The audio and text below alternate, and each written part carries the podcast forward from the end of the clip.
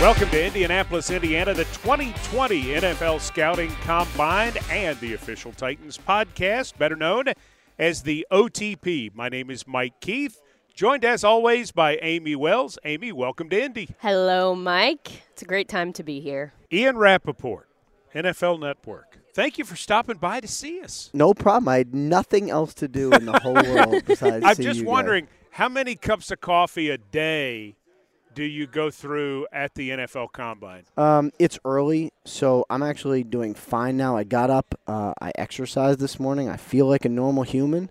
Um, so this is only my fourth cup today. Um, later in the week, it might get might get a little more. Yeah. Wow, how late are you on on an average day? Uh, well, on TV, I'm on until 7:15, and then the fir- next couple days, and then uh, Thursday, Friday, Saturday, Sunday, I'm basically on until 11, 11:15. So, what Wow. is your role in covering the actual on-field workouts for NFL Network? You know, usually by the time the on-field drills start, I'm like, cool. Like, I'm. This is like I can chill. I can go talk to sources, which is what I want to do anyway, and it's all good. Um, this year, I'm actually participating in the coverage of the actual drills, having to bring quote unquote knowledge to the situation, which you know, God help us there, but whatever. Um, so I actually have to like be on the field and report and talk about what guys are doing and talk about off-season storylines and all that. Um, it's going to be a little different. I'll actually have to pay attention, but I kind of like the combine. Um, I love the draft, so I'm looking forward to it. That's such a cool thing. So you're almost going to be like a sideline reporter for the workouts. Yeah, so I'll, we have Kim Jones who will be there interviewing coaches and talking about, you know, the drills and all of that, and I'll be there to talk about the the news. You know, the um, what happened with Tua's medical and who's rising and who's falling and who threw well and what it means and all that. Um, a little bit of a different role this year, but um, it's in prime time, and I think a lot of people are going to be watching, so it's all good. How is Tua Tagovailoa doing right now in terms of winning the Combine Medical, which is what he sought to come here and do? Um, I think it's going well. You know, and they've been Alabama has been, um, you know, Tua and his reps as much as they can have been pretty transparent about the process. So I didn't really know what to expect coming here, but I, I'm not sure there's been any revelations yet. You, you know what I mean? So like, I don't think there's going to be something where we're like, holy cow, I can't believe this happened. You know, the three month check came out really good. No blood loss in his hip. The wall fracture uh, has healed. He's walking okay. So I think everything looks really good. But you know, like it's it's a medical and there's no way to predict. So someone will have to be taking a risk whenever they take him. But is the talent so great that you're willing to take that risk? While we're talking about quarterbacks, I haven't had the opportunity to say this sentence yet today Joe Burrow's tiny hands. And so this feels like a good time to bring that up. I think it's trending. I think it might be trending. Um, but in all seriousness, we take these measurements, they measure everything on these guys. Why is that a valuable thing, or is it really? You know, I think it's sort of cool to be like, ah, tiny hands, like who cares? Funny, stupid scouts. I, I'm not so sure it's that dumb, honestly. I mean, he's going to be playing in a place where it's going to be outside. The weather in Cincinnati is not the greatest of all time. Um, it rains, it snows sometimes. Like, you know, how a guy can grip a ball actually matters. He's a quarterback, so you know, I don't think it's a reason for him to go like 20th, but it's a thing.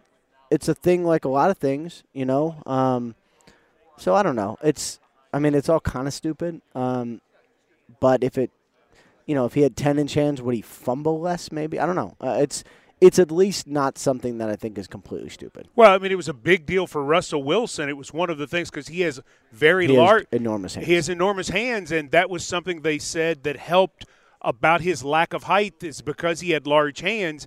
He could throw the ball over Yeah. over his head easier, and it maybe eliminated some of the concerns about his height. So, I mean, it can work both ways. I want to go back on something else, though. I mean, you report on everything.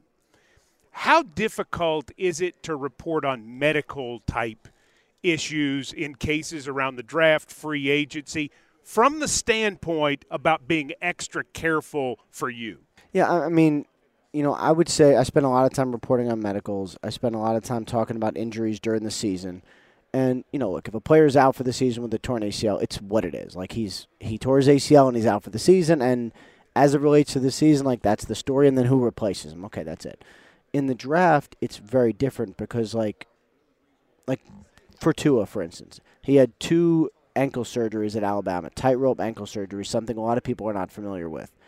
How the X-rays come out on his ankles, what surgeons and doctors think of him, is important but no one quite knows how important because you know these are all news stories what people think of them but how does it actually affect the next 15 years? It's all projection. No one actually knows. I mean there are people who um, you know have had medical red flags at the combine and taken off teams boards and have gone on to play 10 years you know gronk was off a lot of teams boards That's why he was in the second round. yeah. Yeah. Uh, so that's kind of the problem. So when I find out there's like a serious medical issue, you know, I'll talk to a source, I'll talk to another source, and then I'll talk to the player's agent usually or the player and just make sure that they have a chance to explain or respond or just know what I'm going to be reporting. So you work even harder on that. much harder. It's and it's always it's always annoying honestly because you know, I will know the truth and everyone fights you because it could affect their draft stock. Um, but the truth is the truth. So usually you get to a point where you report what it is as long as you let the player kind of respond. Do you have to be careful because medical stuff is personal and there's privacy things associated with that? As a reporter, are there ways that you need to protect yourself when reporting things like medical conditions and things like that? I think it's really the same where you just protect your source. Like I'm not subject to HIPAA or anything, so I can sort of say what I I can say what I want. Um, I but still like you're overly careful because first of all it's a guy's personal health. Second of all, you know if I say something that God forbid is wrong, like you could cost a guy a lot of money for being wrong. If it's right, it's just right. Like it's just right. Um, but if it's wrong, that's that's really bad. So I think that's just sort of what you're careful of. Was there a story that you covered in 2019, Ian Rapoport, that you were proud of stuff? A story you broke? trying to remember what I actually broke um, is difficult. Um, I would say the uh, for you guys, and I actually think of this a lot. You know, there's stories that I'll break. Like we spent a lot of time two years ago on where was Dez Bryant going to play. He ended up with the Saints. We did a huge deal on it. We talked about it on TV plenty, and then he tore his Achilles and didn't play, and nobody cared. Like it was that was a story that we spent a lot of time that had literally no consequence. It, it did not affect the season.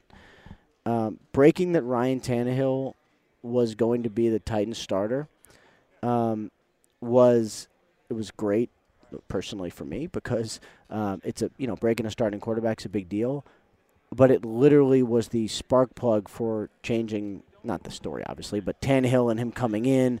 You know, it was a story that we got to watch play out. So I was happy to break it, and then to watch it unfold and to know that how much consequence the quarterback change had was just kind of honestly fun for me.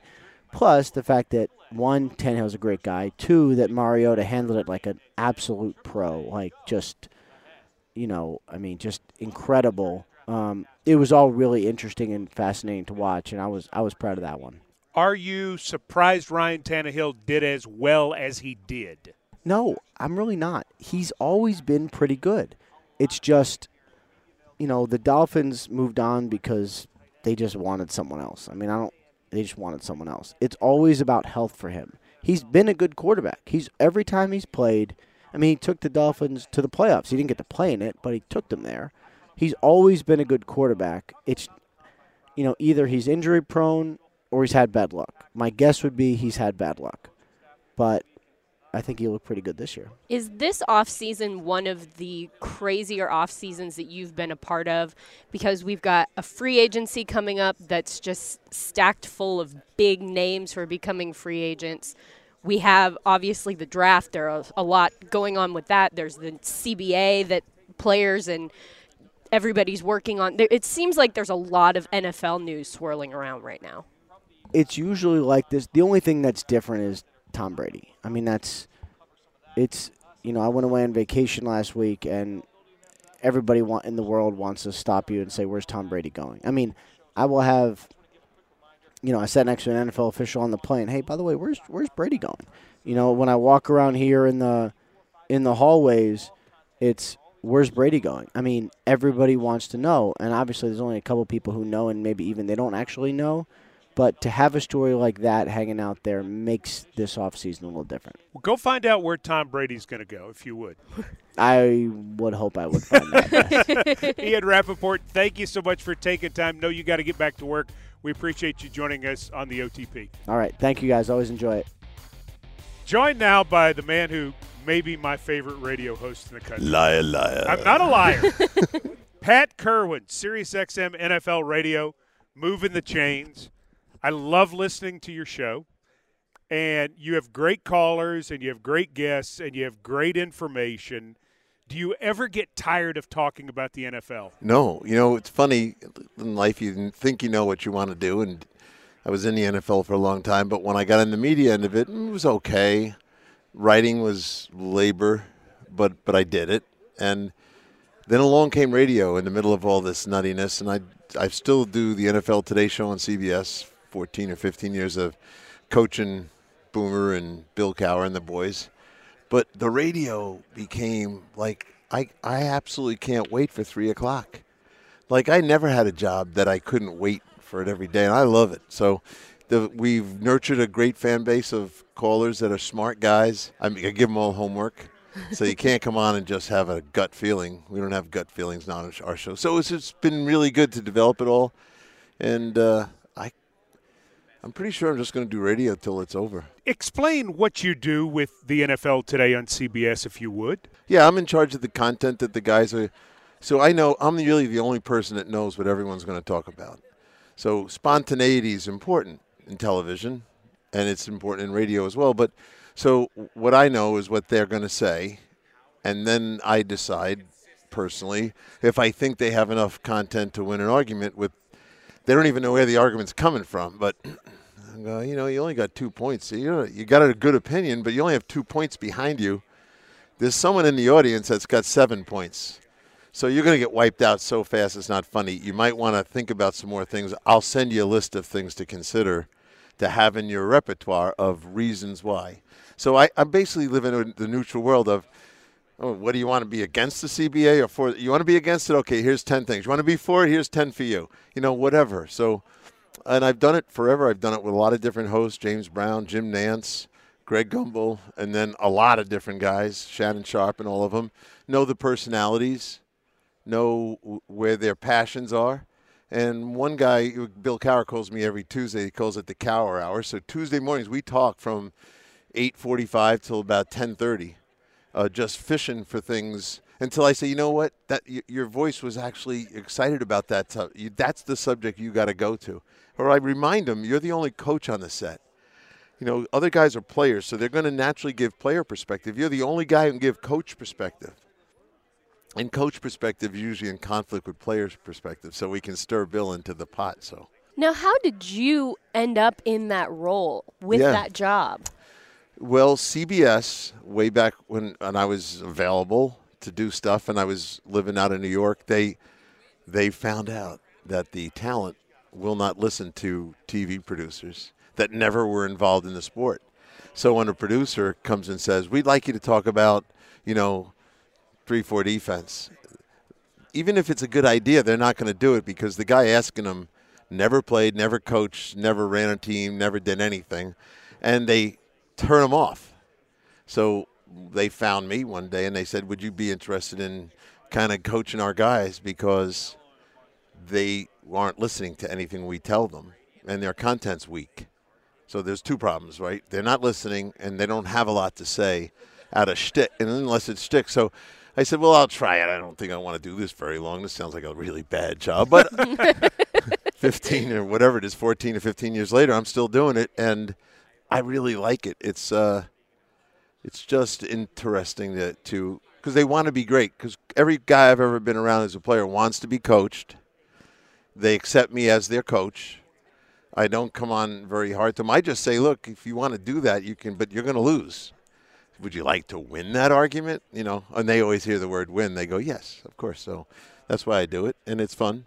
It's uh, so it overlaps with the radio in a lot of ways to prepare for. I do radio six days a week, four hours a day during the season, and they're on Sunday. So I've done six days of concentrated football on every possible level. So by the time I get to them on Sunday mornings, I'm, you know, like I got more than they need. I mean, it's not a long show. Getting them ready for halftime is usually a different story altogether. But the pregame show, you know, there's always about five hot topics that, that, that a show should touch on. So it's fun. You are CBS's and the Sirius XM NFL Radio's universe. You're there, Dave McGinnis. You're what Dave McGinnis does for Titans radio listeners. I, I he does so. the he does the exact same thing for us, and it's been you know he came straight out of football and Yeah. went into media and didn't really think he wanted to do it, and now he's touched such a nerve in that different way because it takes something special to communicate it in a way like John Madden did that everybody can get it. Yeah, it's not rocket science, but there are a lot of guys that like to make believe it is. And I think it's a protective device where they code things in languages that, oh my God, what does that all mean? And maybe it's too hard to understand. So, and plus the business end of it, I love this. I made more of my own progress with the offseason because I, I know the cap. I know I negotiated hundreds of contracts. So, so now is the time to really make it simple and so easy to understand how it all works. It's not rocket science, even in the off season, but but a lot of guys don't do it. Most of the players who do TV and radio disappear in the off season because that's not even their world. But you and I were talking about walking over here. They're up to a CBA vote at some point, and I guarantee 80% of the guys never read it all, and they didn't even read the CBA, so they don't even know what their name is signed to. And the reason I got in the front office was I was coaching, and I decided I'm going to read Pete. I was with Pete. I said, you know what I'm going to do? I'm going to read the CBA, cover to cover, and I'm going to have a million questions, and I'm going to league office, and I'm going to ask every one of these. So he goes, why are you doing that? I said, because we shouldn't be coaching a team if we don't understand the rules. you can go figure out the refs' rules. I already know they can't do anything right. Let's see if I can do the CBA right. Can I ask a Pete Carroll question? sure. Okay, so Still one of my best friends. Eh, so he's this up and coming coach with the Jets. Becomes head coach, that doesn't work. Goes to the Patriots, has some success with the Patriots. Doesn't win as much as they obviously have since, but he was doing okay. And then he ends up at SC and has this unbelievable run at Southern Cal. Goes to Seattle, third stop in the NFL, amazingly successful. Does any of that surprise you after No. kind of how it started for him? No, I'll go back to the beginning. So he's he's a coordinator at the Jets, Right. And they decide they meaning um, the president decided to give Pete the head job and dismiss um, Bruce Coslet, and he gave uh, Pete a four-year deal. Mr. Hess turned out he didn't want he wanted Bruce Coslet to have the full complement of his contract, which the president decided not to. So he released Pete after one year, about 360 days. He wasn't even the head coach for a full year. And uh, the irony of it was the night he got released, he and I spent about three or four days putting a whole format together to present to him about what we're, who we are going to fire, coaches, players, the big step towards fixing this place. And Pete walked in, and I was going next. so we're in a room, and, and the president came and said, All right, Mr. Hess, uh, he wants to see Pete first. So Pete walks in. About 15 minutes later, Pete comes back to me and goes, I'll be in my office, dude. I'm going to Disney World, which I always knew he said every time he got fired at a job, the first thing he did was go to Disney World. So he looked at me and goes, I'm going to Disney World. You're up next. I go, Holy. They just, they just fired him. And I went in there and I figured they're going to fire me next. I'll be down there trying to get on that bus to Disney World. And then they gave me a huge promotion. And Mr. Hess, when I was walking out of the office, said, Hey, you know, when I fired Pete, he turned around and said, Don't screw up Pat because you need him. He's the one guy that can keep this thing glued together. So he ended up getting me a promotion while he was being fired. So in between, after he left the Jets, he went to the 49ers, if you recall, as a defensive coordinator. So then off to the Patriots. He's going to follow Parcells. But Parcells had full control And when Bob Kraft bought it, he did not want to have a guy with full control, so he split all the jobs up. And Pete was coaching a team, but not managing the personnel. That was a disaster. So now he's out of work. I'm out of work, and I call him up and go, "Hey, the, the kickoff classic was Penn State and USC at the Meadowlands." I said, "Come on." We'll go to the g- game. We'll get a couple beers. We'll sit up in the stop and save and just feel sorry for ourselves. And I, his wife and my wife went to the beach for the day. We get there, and Ernie Accorsi sees us going in. He goes, "Come on, don't go up no seats. Just come down the field." We get down on the field, and Pete goes. He, he always kind of thinks like this. He goes, "I I think I want to be a college coach." He goes, "I love these bands." I, he goes, "I love the I love these young kids." I get it. Yeah. He goes, "This is so damn exciting." I said, "Okay, well, okay, great." So two months later, he goes to me, "Hey, SC called." I go, "Oh my gosh!" So that was it. He was going SC, and he was excited to do it, and he had this vision of it. And he said some crazy things to me while he was at SC. But the number one reason he's successful in Seattle was he found out that I'm the GM of USC. I'm the head coach and I, I recruit the players, which makes me the GM. And he said, I'm never going back in the NFL unless I have full control. And Seattle gave him full control. You have more great stories. I would love to sit and ask you more, but I know you've got to get back to the radio. Thank you for what you do. No, and, man. And every afternoon, I mean, it is, it's, you get me home so many days on Sirius XM NFL radio. And I'm sure you didn't want me to cover just Pete Carroll, but no, that- but you asked th- me a long no, question. but we, I mean, just talking stories is just so great. Pat mm-hmm. Kirwan, thank you so much. You're welcome. And I got Pete coming up next, so I'm not missing that one. See you guys. Joined now at the table by an NFL insider for ESPN, Dan Graziano. Thank you so much for taking time with Amy and me. My pleasure. Thanks for having me. So when I watch ESPN and I watch any of the nine to ten hundred NFL shows you're on, how many different shows are you on? Uh, we got this time of year NFL Live and Get Up and uh, whatever Sports Center's on that particular hour. So you know, Can I ask a I very go wherever they need me. can I ask a very honest question? Do you ever forget which show you're on and who you're on with? No, because it's all in different rooms. Okay. Ah. okay. Well, that's helpful, Yeah, absolutely. Yeah, I know where to go. No, I mean it's it's uh, and it's all. I mean everything's different. Like it, it, every show wants something different. NFL Live, we dive in a little bit. You know, uh, Get Up is more treetops. I think, and we talk about Dak Prescott. I think every Every day. day. I, Yeah. think, I think. I keep saying I hope I'm there when he signs. Like I hope I, I hope I'm on that show that day because it's been. Uh, but you know, it's been great. I yeah. I mean, I don't want to get too far into, but I mean, I was a baseball writer at newspapers for 14 years. I never, in my wildest dreams, imagined TV or even football, really. So, the last 10, 12 years have been pretty cool. do the people who are considered the experts at ESPN have specific areas of expertise in which they rely on you guys on?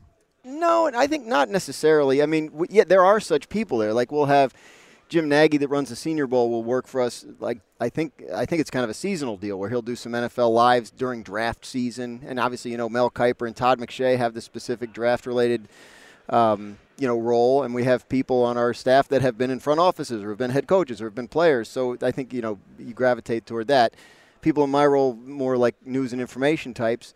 Um, but yeah, whatever. I mean, I've, they've had me host the show. I mean, it's just you know, what I'm like the Swiss Army knife guy, I guess. So tell me about your journey from being a baseball Yeah. writer to an NFL insider on ESPN. Well, I mean, unfortunately, I think you know people know what's going on in the newspaper industry, right? So in 2008, I'm working for the Newark Star Ledger, covering the Yank- covering baseball, Yankees and Mets, and um, they bought out half the staff. So I took a buyout offer, and the job I got next was at a place called AOL Fan House. They were hiring a bunch of writers at that time, but the the job they had was a football job.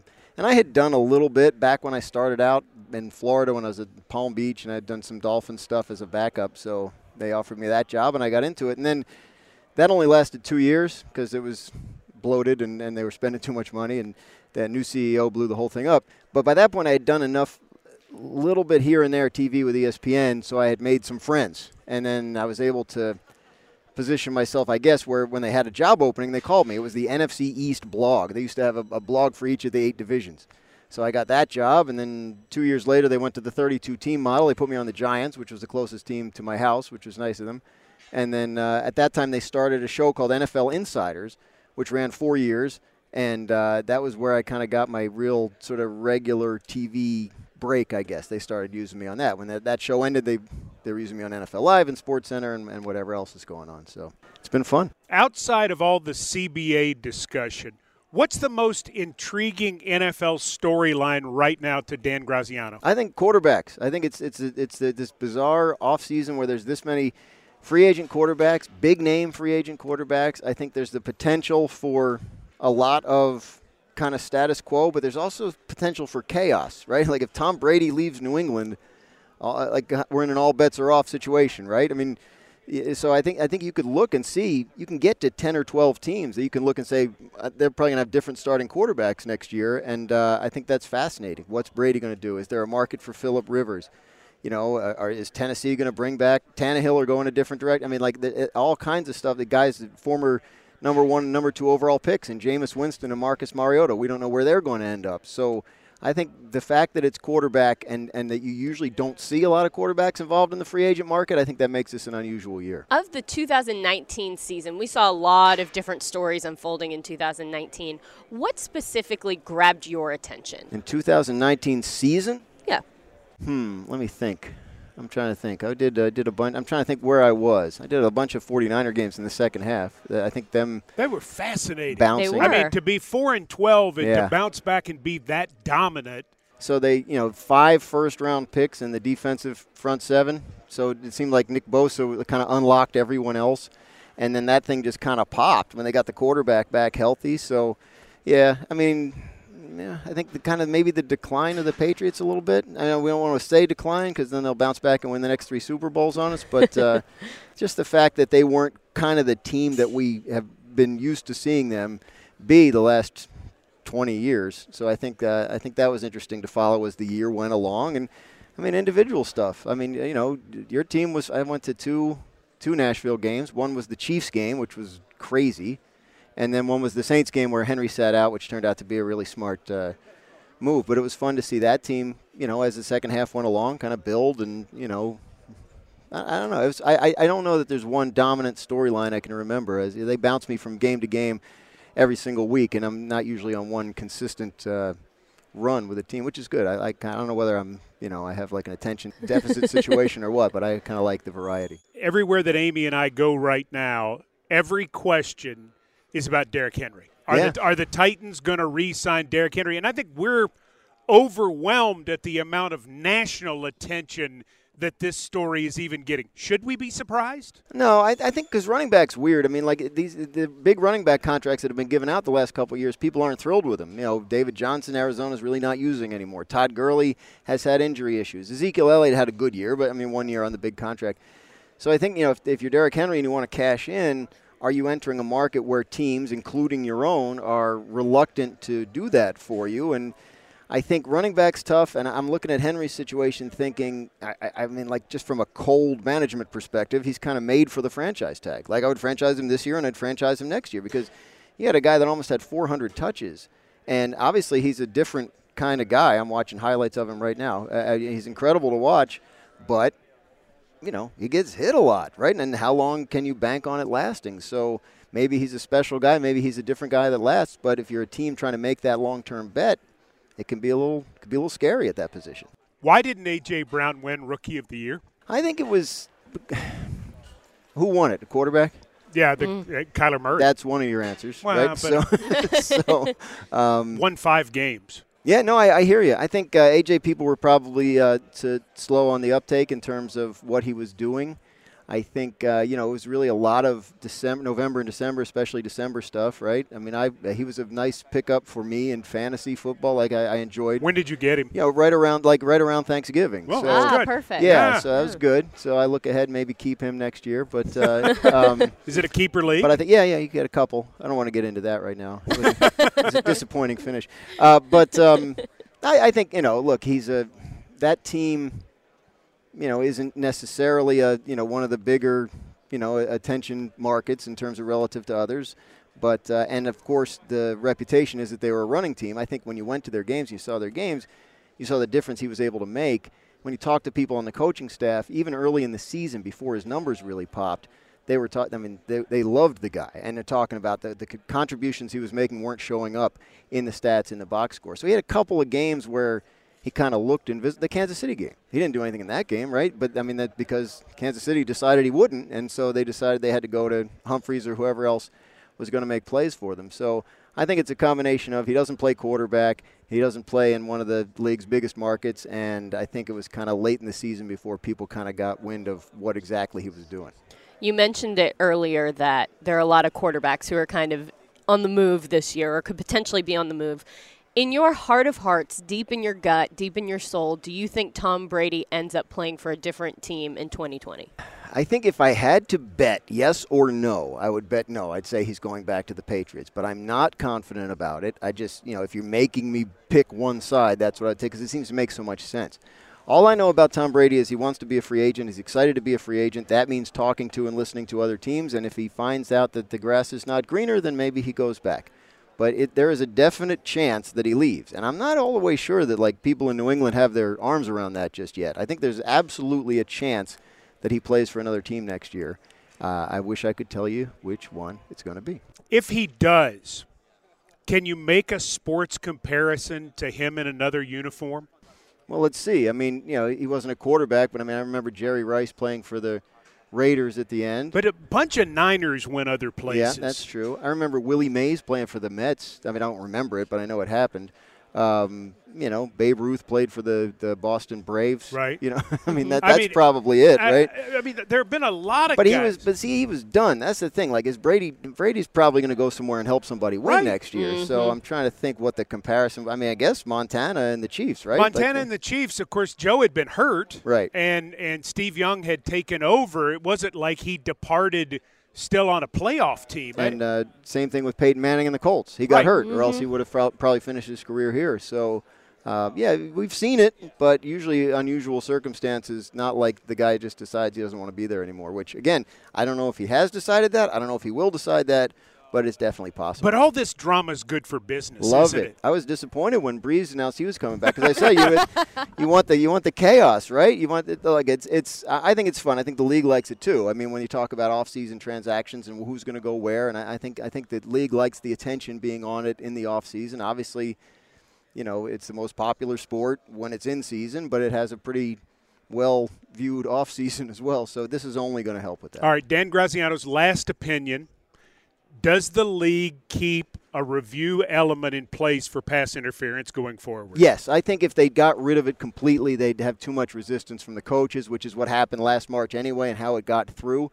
But I do think there'll be modifications to it because I don't think anybody really liked the way it worked this year. Follow up is it in the hands of the sky judge that we're that the coaches want? I don't I don't think it'll go that far. It's possible at some point it does, but this offseason I still think there's too much resistance on the ownership side to that. So I think you'll see modifications to how it's administered in game and you'll probably see like behind the scenes instructions given to officials on like hey, this is how we want this officiated versus how it was officiated last year.